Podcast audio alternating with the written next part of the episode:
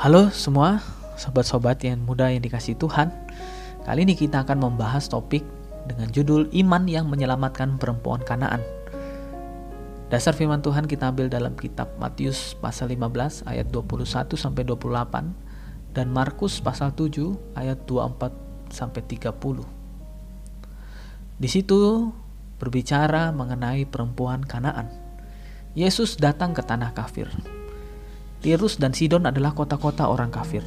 Ketika Yesus datang ke sana, berarti datang kepada orang-orang kafir. Hari ini Injil Yesus diberitakan di sini, berarti Yesus datang ke tempat kafir. Manusia dirasuk oleh setan. Ketika Yesus datang ke Tirus dan Sidon, di sana datang seorang perempuan berseru kepadanya, "Kasihanilah aku ya Tuhan, anak Daud, karena anakku perempuan kerasukan setan dan sangat menderita." Yang memohon adalah seorang perempuan dan yang dirasuk juga seorang perempuan.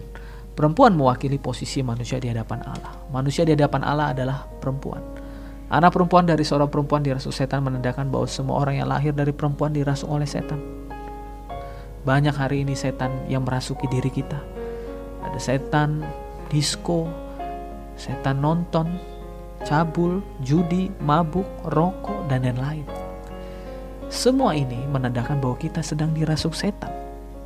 Bukankah keadaan kita hari ini sama seperti ini?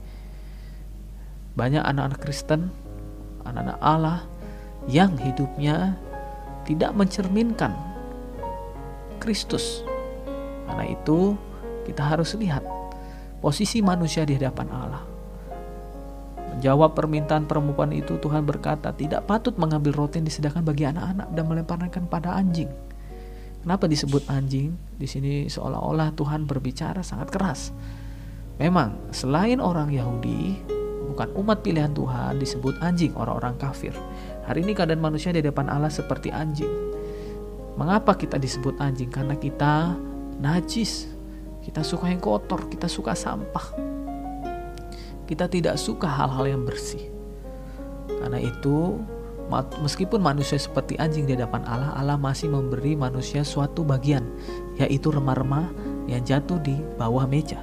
Meskipun hari ini Anda tidak dapat melihat Yesus dengan mata kepala Anda, namun ada Injil dibentangkan di hadapan Anda. Jika Anda menerima Injil ini, yang seperti remah-remah, cukup untuk menyelamatkan Anda. Anda tidak perlu mutlak melihat Yesus, Anda tidak perlu naik ke atas meja, karena Anda sudah jatuh di bawah meja. Ya, roti berada di atas meja, namun juga ada remah-remah di bawah meja. Meskipun keadaan manusia yang jatuh tidak layak untuk datang ke atas meja anak-anak, namun demikian Anda dapat diselamatkan hanya dengan menerima remah-remah di bawah meja. Bagaimana kita mengambil remah-remah itu? Seperti perempuan kanan itu, dia menyadari dirinya adalah anjing, mengakui posisi diri sendiri. Kita juga harus mengakui bahwa kita ini anjing, kita ini orang yang berdosa, yang najis, ya kan? kita tidak ada sesuatu yang baik di atas diri kita. Tetapi kita memiliki iman yang menyelamatkan dan memegang perkataan Tuhan. Kita percaya. Karena itu ketika Tuhan melihat iman dari perempuan kanan itu, ia heran. Nah, kita juga harus mengambil contoh ini. Kita harus beriman, kita harus percaya kepada firman. Bahwa firmannya, bahwa Tuhan bisa membuat kita yang najis ini menjadi bersih di hadapannya.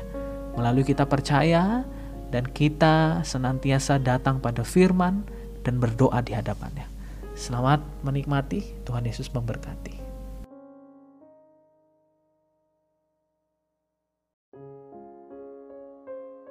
Halo semua, sobat-sobat yang muda yang dikasih Tuhan.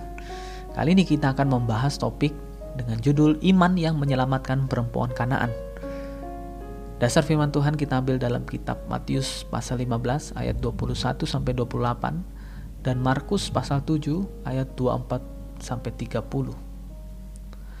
Di situ berbicara mengenai perempuan Kanaan. Yesus datang ke tanah kafir. Tirus dan Sidon adalah kota-kota orang kafir. Ketika Yesus datang ke sana, berarti datang kepada orang-orang kafir. Hari ini Injil Yesus diberitakan di sini, berarti Yesus datang ke tempat kafir manusia dirasuk oleh setan. Ketika Yesus datang ke Tirus dan Sidon, di sana datang seorang perempuan berseru kepadanya, Kasihanilah aku ya Tuhan anak Daud, karena anakku perempuan kerasukan setan dan sangat menderita. Yang memohon adalah seorang perempuan dan yang dirasuk juga seorang perempuan. Perempuan mewakili posisi manusia di hadapan Allah. Manusia di hadapan Allah adalah perempuan. Anak perempuan dari seorang perempuan dirasuk setan menandakan bahwa semua orang yang lahir dari perempuan dirasuk oleh setan. Banyak hari ini setan yang merasuki diri kita. Ada setan disco, setan nonton, cabul, judi, mabuk, rokok, dan lain-lain. Semua ini menandakan bahwa kita sedang dirasuk setan. Bukankah keadaan kita hari ini sama seperti ini? Banyak anak-anak Kristen, anak-anak Allah yang hidupnya tidak mencerminkan Kristus. Karena itu, kita harus lihat posisi manusia di hadapan Allah. Menjawab permintaan perempuan itu, Tuhan berkata, "Tidak patut mengambil roti yang disediakan bagi anak-anak dan melemparkan pada anjing." Kenapa disebut anjing? Di sini seolah-olah Tuhan berbicara sangat keras. Memang, selain orang Yahudi, bukan umat pilihan Tuhan disebut anjing orang-orang kafir. Hari ini keadaan manusia di depan Allah seperti anjing. Mengapa kita disebut anjing? Karena kita najis. Kita suka yang kotor, kita suka sampah. Kita tidak suka hal-hal yang bersih. Karena itu, meskipun manusia seperti anjing di hadapan Allah, Allah masih memberi manusia suatu bagian, yaitu remah-remah yang jatuh di bawah meja. Meskipun hari ini Anda tidak dapat melihat Yesus dengan mata kepala Anda, namun ada Injil dibentangkan di hadapan Anda. Jika Anda menerima Injil ini, yang seperti remah-remah, cukup untuk menyelamatkan Anda. Anda tidak perlu mutlak melihat Yesus, Anda tidak perlu naik ke atas meja, karena Anda sudah jatuh di bawah meja. Ya, roti berada di atas meja, namun juga ada remah-remah di bawah meja. Meskipun keadaan manusia yang jatuh tidak layak untuk datang ke atas meja anak-anak, namun demikian Anda dapat diselamatkan hanya dengan menerima remah-remah di bawah meja. Bagaimana kita mengambil remah-remah itu? Seperti perempuan kanan itu. Dia menyadari dirinya adalah anjing. Mengakui posisi diri sendiri. Kita juga harus mengakui bahwa kita ini anjing. Kita ini orang yang berdosa, yang najis. Ya kan? Kita tidak ada sesuatu yang baik di atas diri kita. Tetapi kita memiliki iman yang menyelamatkan dan memegang perkataan Tuhan. Kita percaya. Karena itu, ketika Tuhan melihat iman dari perempuan kanan itu, ia heran. Nah, kita juga harus mengambil contoh ini. Kita harus beriman, kita harus percaya kepada firman. Bahwa firmannya, bahwa Tuhan bisa membuat kita yang najis ini menjadi bersih di hadapannya.